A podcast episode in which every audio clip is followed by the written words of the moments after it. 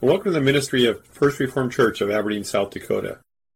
Our worship services are at 9 o'clock every Sunday morning. Now we join Pastor Hank Bowen as he brings us God's Word. As we enter into Psalm 51, I've been trying to cover uh, entire Psalms as I go, but when I came to Psalm 51, I stumbled and struggled. And uh, along with other things going on, I decided that I could only get through the first six verses today, and that at great length. So we will try to cover the rest of it next Lord's Day, but this morning I just want to read the first six verses, and then you can meditate upon the, the psalm as the, uh, in the course of the week, but the message is going to be focused on that theme, that content of those first six verses. Again, as I mentioned, this is a prayer of repentance by King David. This is following his confrontation by Nathan the prophet after he had sinned with Bathsheba and uh, had orchestrated the, the death of her husband. And so he writes, Have mercy upon me, O God, according to your loving kindness, according to the multitude of your tender mercies. Blot out my transgressions, wash me thoroughly from my iniquity, and cleanse me from my sin.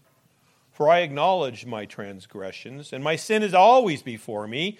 Against you, you only have I sinned and done this evil in your sight, that you may be found just when you speak, and blameless when you judge. Behold, I was brought forth in iniquity, and in sin my mother conceived me. Behold, you desire truth in the inward parts, and in the hidden part you will make me to know wisdom. Father, as we, as we approach this passage, we pray that you may give us uh, clarity of thought in our own minds to see how, in different ways, in many ways, we are David. We are those who are sinners, who are dependent upon the very grace of God through the forgiveness of sins, who need that quickening power of your grace that comes through the working of the Holy Spirit within us. And so we ask, oh Father, help us to, to take these words to heart, to see them as those things that drive us ever to your throne of grace. For we ask these things through the blood of our Savior Jesus Christ that cleanses us from all sin. Amen. Beloved of the Lord Jesus Christ, the Lord's Day is a symbol, and yet more than a symbol, it is a statement and a remembrance of the death and resurrection of our Lord Jesus Christ upon the cross for our sins and for our salvation. But salvation, the need for a Savior, is meaningless if we hide our transgressions, if we bury our fallenness, if we don't recognize our disgrace for the wicked people that we are before a holy God. I've always said that comparative religion is a very deceitful thing. For us to look at our neighbor and say, Well, I'm not as bad as he is, is to misunderstand everything God has revealed to us in His Word. You see, brothers and sisters, we don't compare ourselves to one another, but rather we find ourselves in communion together with the same problem that we are all sinners before a holy and righteous God. If we are to compare ourselves to see how good we are, we must do that before our Creator, that we might understand our uncleanness.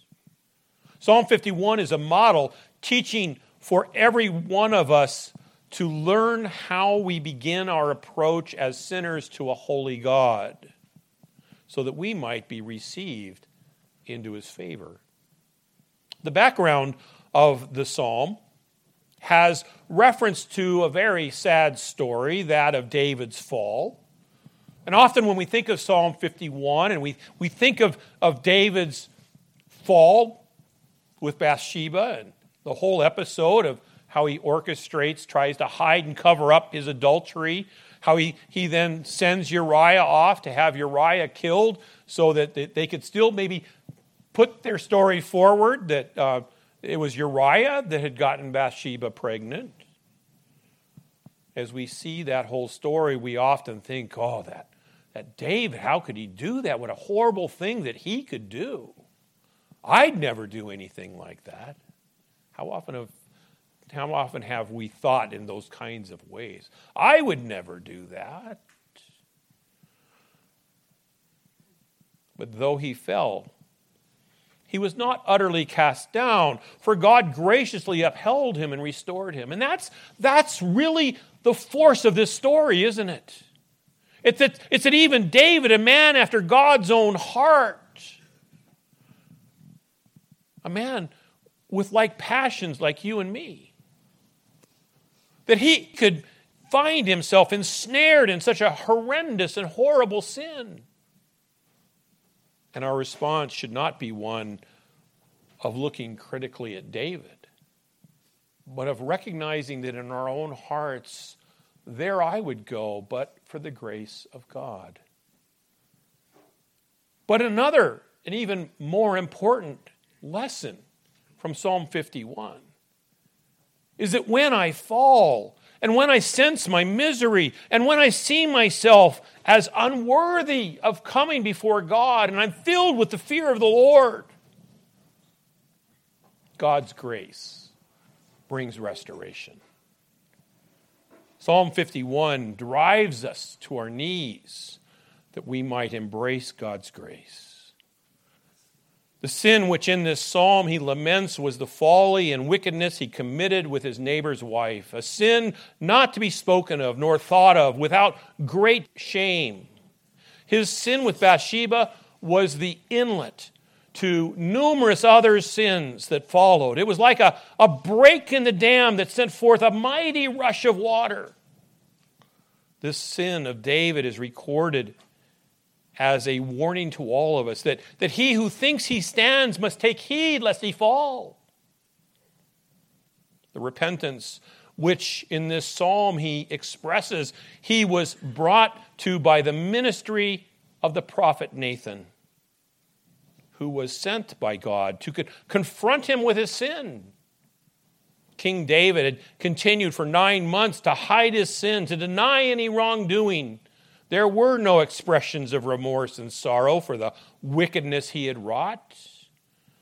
But while God may, may allow his people to fall into sin and even to li- live in a, a denial of their sin for a long time, yet he will, by some means, or other, bring those that belong to him to repentance. Bring them to himself and to their right mind again. That's his promise. That's our hope. Herein, generally, God uses the ministry of the word which before Nathan was sent to speak. David had not been confronted with his disgrace. He sat not under the word. From this lesson, you should learn that, that when you have been overtaken by any fault, you should view a faithful reproof as the greatest kindness that can be done for you, and a wise reprover, your best friend. David, being confronted with his sin, pours out his soul to God in prayer for mercy and grace. But then where should backsliding children go when their guilt becomes too much to bear? They must return to the Lord their God, for whom from whom their backs they have backslidden, and who alone can heal their backslidings. We're no different. No different than Adam and Eve, who, when they had sinned, thought they could cover their shame and hide their sin. But the cost was that they withdrew themselves from God. So, for the redeemed who sin, they must withdraw from God or repent. It's one or the other. There is no middle ground. It is confession, not denial, that releases the soul. David was brought to his knees by, and by divine inspiration, he brought forth this psalm that it might be often repeated and long after reviewed. And this he committed to the chief musician to be sung in the public service of the church. How often we seek to shield our shame from one another. But look to David. David said, My shame is an open book. If I am truly to repent, my shame must be before the people of God, that they might learn likewise that when they fall, it is but consistent with their own image. As a profession of his repentance, by this psalm. He was making publicly known his actions, his sin having been notorious, his disgrace no longer hidden, that his repentance might be as wide as the wound he had inflicted. Those who truly repent of their sins will not be ashamed to own their repentance, but will rather seek the honor of those who understand forgiveness. This psalm is a pattern to others, both to bring them to repentance by his example and to instruct them in their repentance what to do and what to say. As we get into the psalm next week, you're going to see that, that David's motive here is evangelistic. Why is he airing his laundry in public? His motive is evangelistic. Being converted himself. The one who has fallen will, like Peter after he denied the Lord, strengthen the brethren. And for this cause, the Apostle Paul said he obtained mercy even after he had persecuted the church. As the psalm unfolds, the first thing that we hear is David's humble petition in the verses 1 and 2. His prayer is, is very similar to the one that our Savior assigned as the words of the penitent sinner God, be merciful to me, a sinner. David was upon many accounts a man of great merit. He had not only done much, but suffered much in the cause of God. And yet, when he was convinced of his sin, he does not offer to balance his evil deeds with his good deeds, nor can he think that his service will atone for his offenses. But he, he flies to God's infinite mercy and depends upon that only for pardon and peace. Have mercy upon me, O God, he cried out. He sees himself as obnoxious to God's justice and therefore casts himself upon God's mercy. And it is certain that the best man in the world will be undone if God is not merciful to him. Beloved, when was the last time you saw yourself and understood in a particular way that you're obnoxious to God and yet God receives you? Think for a moment about David's plea for mercy. Have mercy upon me, O God not according to the dignity of my birth as descended from the prince of the tribe of Judah, not according to my public services as Israel's champion, or my public honors as Israel's king. His plea is not, Lord, remember me, David, and all my afflictions, how I vowed to build a place for the ark. A true penitent will make no mention of anything but, Have mercy upon me for mercy's sake. I have nothing to plead before you but the freeness of your mercy, according to your loving kindness, your clemency, the goodness of your nature, which inclines you to pity the miserable. David yearns for a sense of God's grace. He pleads to God according to the fullness of God's mercy. There are in you, O Lord, not only loving kindness and tender mercies, but an infinite abundance of them, a multitude of tender mercies for the forgiveness of many sinners, of many sins, to multiply pardons as we multiply transgressions. What is the, the particular mercy that David begs for? It is the pardon of sin Blot out my transgressions, he says, as a debt is blotted or crossed out of the book when either the debtor has paid it or the creditor has written it off. Wipe out my transgressions that they may not appear and demand judgment against me, not stare me in the face to my confusion and terror. For nine months, David thought he had hidden this sin, but for nine months, they were a terror to his soul. Have you ever found yourself there? Where you know you are ensnared in a sin and you know you want to be freed from it, but you think that it's just you who knows it, that you've kept it hidden. But what's the expression? It's eating you alive. Here we see God's grace in its fullest benefit. The blood of Christ sprinkled upon the conscience to purify and pacify it, blot out the transgression, and having reconciled us to God, restores us to that right relationship. Verse 2 says, Wash me thoroughly from my iniquity, wash my soul from the guilt and stain of my sin by your mercy and grace. Sin defiles you, renders you loathsome in the sight of a holy God and uneasy to yourself. It rips you from your communion with God in grace or glory. When God pardons sin, He cleanses you from it so that you become acceptable to Him. Your soul is restored and you have access to God. Nathan had assured David upon his first profession of repentance that his sin was pardoned. The Lord has taken away your sin. You shall not die, Nathan says in 2 Samuel 12 13.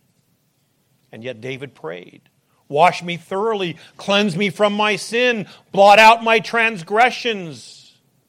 For God must be vigorously pursued for that which he has promised.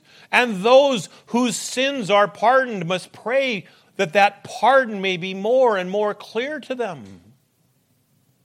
God had forgiven him, but he could not forgive himself. And therefore, he is thus insistent for the pardon he desires and the sense of that pardon as one that thought himself unworthy of it and knew how much to value it. Secondly, we see David's penitential confessions in the verses 3 and 3 through 5. David was brought through conviction of his conscience to own his guilt before God. He, he understood that he had disgraced himself. He cried out, I acknowledge my transgressions. David understood that this was the only way of easing his conscience. Nathan said, You are the man, David. Remember the story? The farmer that had the one little lamb and the large landowner that had the flocks, but he took the one man's lamb to entertain a friend? And David's outraged. That man should be put to death. And David had it right. And Nathan said, You are the man, David. And David was ready to hear that. For the months and months of seeking to hide his sin, that moment broke the hardness of the soil. And David responded, I have sinned. He had such a deep sense of it that he was continually thinking of it with sorrow and shame. His contrition for his sin was not slight, sudden passion, but an abiding grief. My sin is always before me to humble me and mortify me and make me continually blush and tremble. It is ever against me. I see it before me as an enemy, accusing and threatening me. David was upon all occasions reminded of his sin and was willing to be so for the, his further humility. He never walked on the roof of his house without a penitent reflection on his unhappy walk there when he saw Bathsheba. He never lay down to sleep without a sorrowful thought of the bed of his uncleanness, never sat down to meat, never sent his servant on an errand or took his pen to hand, but to remember the treacherous message that he sent with Uriah as he returned to the war and the fatal warrant David wrote and signed for Uriah's execution. In the process of repentance, even for the same sin, you must often be reminded there is power in having your sins ever before you, that by the remembrance of your past sins, you may be kept humble, may be armed against temptation, quickened to duty, and made patient under the cross. David's confession confesses his actual transgression in verse 4. He says, Against you and you only have I sinned. David was a very great man in the world's eyes, and yet, having done wrong, submits to the discipline of a penitent and does not try to use his royal dignity to excuse him from it.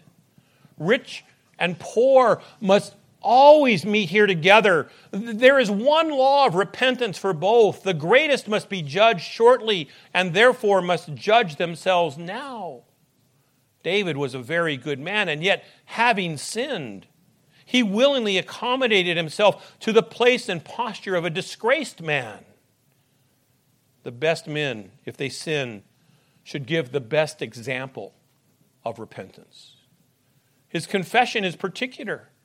I have done this evil, this that I am now reproved for, this that my conscience now convicts me of. Note it, it is good to be particular in the confession of sin, that we may be the more expressive in praying for pardon, and so may have more comfort in it. It is important to reflect upon your particular sins and the circumstances of your sins so that God's grace becomes even more precious to your soul. David grieves over the sin that he confesses and lays a load upon himself for it against you and in your sight. Jesus appears to borrow this confession in the words of the returning prodigal in Luke 15 18. I have sinned against heaven and before you. Two things David laments in his sin. First, that it was committed against God. To God, the affront is given, and God is the party wronged. It is God's truth that we deny by willful sin, His conduct that we despise, His command that we disobey, His promise that we distrust, His name that we dishonor. And it is with Him that we deal deceitfully and disingenuously. What a contrast is seen between Joseph fleeing sin when tempted by Potiphar's wife in Genesis 39 9 and David's great aggravation from his failure against you only. Some want to say that David's words reflect his high position as king, that he was not accountable to any but God. But it is more agreeable to his present temper to suppose that it expresses the deep contrition of his soul for his sin. That he as king is the last thing on his mind at this moment but that he is a sinner before a just and holy God. That is what captivates his mind. And that his remorse was upon right grounds. He here sinned against Bathsheba and Uriah, against his own soul and body and family, against his kingdom and against his church, against the church of God. And all this helped to humble him. But, but none of those were sinned against in the same way that God was. And therefore, this he understands in the greatest reason for sorrow. Against you only have I sinned. Secondly, David acknowledged that he had done this evil in God's sight. That I know that God sees stands as a testimony against me and renders it exceedingly sinful. This should greatly humble us for all our sins that they have been committed under the eye of God, which argues either a disbelief of God's omniscience, his all knowingness, or a contempt of his justice. David justified God in the sentence passed upon him that the sword should never depart from his house. He owns his sin and embraces the disgrace of it. Not only that he might obtain the pardon of it himself, but that by his confession, he might give honor to God. First, that God might be justified in the threatenings he had spoken by Nathan. Lord, I have nothing to say against the justice of what you declare. I deserve what is threatened and a thousand times worse. Secondly, that God might be clear when he judged, that is, when he executed those threatenings. David published his confession of sin that when hereafter he should come into trouble, none might say God had done him wrong. For he owns the Lord is righteous. And thus, all true penitents justify God by condemning themselves. You are just in all that is brought upon me. The consequences are for my actions well deserved. He confesses his original corruption in verse 5. He says, Behold, I was brought forth in iniquity. He does not call upon God to behold this truth, but, but reminds himself Come, my soul, look unto the rock out of which I was cut, and you will find I was conceived in iniquity. Had I duly considered my fallen nature before, perhaps I would not have been so bold with the temptation, nor have ventured among the sparks with such tinder in my heart. And so the sin might have been avoided might have been prevented. Let me consider it now, not to excuse or extenuate the sin, Lord. I did so. But indeed, I could not help it. My inclination led me to it. But let me consider it rather as an aggravation of the sin. Lord, I have not only been guilty of adultery and murder, but I have an adulterous, murderous nature. Therefore, I abhor myself. It's recognizing who we are that we might seek to flee from it. David elsewhere speaks of the admirable structure of his body in Psalm 139. It was curiously wrought, he says. And yet here he says it was brought forth in iniquity. Sin was twisted in with it, not as it came out of God's hands, but as it, it comes through our parents' fallen nature. He elsewhere speaks of the piety of his mother, that she was God's handmaid, and he pleads his relation to her. And yet, here he said, she conceived him in sin. For though she was by grace a child of God, she was by nature a daughter of Eve, and as such, not exempted from the fallen character. One of the hardest things for us to truly believe is that we are brought into this world with a corrupt nature, wretchedly degenerated from its original purity. We have from our birth the snares of sin in our bodies, the seeds of sin in our souls, and the stain of sin upon both.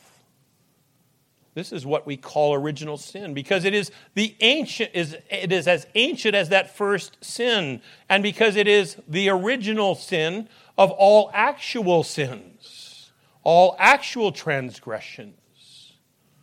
This is that foolishness which is bound in the heart of a child, that proneness of evil and backwardness to the good which is a burden to the heart of a child that proneness of evil and backwardness to good, which is the burden of the regenerate and the ruin of the unregenerate. It is the bent of the person, of all individuals, to backslide from God. This, however, is essential for you to truly believe so that you might have your hope directed away from yourself as the determiner of your destiny, to, to the God who calls you in his grace. Thirdly, then, David's plea for grace in verse 6 is seen. Behold, you desire truth in the inward parts. Both God's good will towards you, seen in his desire for his truth to be in your inward parts, and to have you honest and sincere and true to your profession, along with his good work in you in the hidden part, you will make me to know wisdom, he says. Truth and wisdom go hand in hand in making a man a good man. A clear head and a sound heart, prudence and sincerity reveal the man of God perfected. Wisdom is nothing short of truth that is put into action in thoughts, in words, in deeds. And what God requires of you, He works in you. And He works it through the enlightening of your mind and the changing of your will. But how does this come here? God is hereby justified and cleared. Lord, you were not the author of my sin. There is no blame to be laid upon you, but I alone must bear it. For you have often admonished me to be sincere, and have made me to know that which, if I had duly considered, would have prevented my falling into sin. Had I taken seriously the grace you have given me, I should have kept the integrity you poured out upon me. One of the things that we see very clearly, especially as pastor, when someone comes in for counseling and they say, I, I'm doing this and this, this sin, I'm doing this, and I say, every pastor says, and you know it's wrong, don't you? Yes, I know it's wrong. We know what is right to do, but it is that propensity that we seek, the propensity of sin that we seek to overcome. When truth is set aside, sin becomes seductive. Lord, you desire truth, but where was it when I plotted against Uriah? You have made me to know wisdom, but I have not lived up to what I have known. David, through this, is hereby encouraged in his repentance to hope that God would graciously accept him he hoped that God would enable him to make good his resolutions, that in the hidden part, in the new man, which is called the hidden man of the heart in 1 Peter 3 4, he would make him know wisdom, to discern and avoid the designs of the tempter another time. Some read it as a prayer Lord, in this instance, I have done foolishly. For the future, make me to know wisdom. Well, where there is truth sought, God will give wisdom. Where and where one pursues their godly duty, the Lord will bring strength to stand in righteousness. In the story of David, you are vividly confronted with your own reality. Maybe you've never committed adultery or plotted and carried out someone's death. I hope not. Maybe you've thought about it. But you have sinned even though you know, at least intellectually, that God sees your actions. The first step toward a true and lively faith is the great confession of your sin and the willingness to live consciously in the realization that you're a sinner, inclined to sin, in need of the power of God's forgiving love to change and transform your life to a godly walk every one of us here today know that down here. Even as God's word came to David through the prophet Nathan, not only to confront him in his sin, but even more to call him to repentance and trust in the grace of God for the forgiveness. So God's word comes to you this day to call you to flee from your sin because the grace of God that brings forgiveness and restoration through faith in Jesus Christ is your only comfort in life and in death. Amen.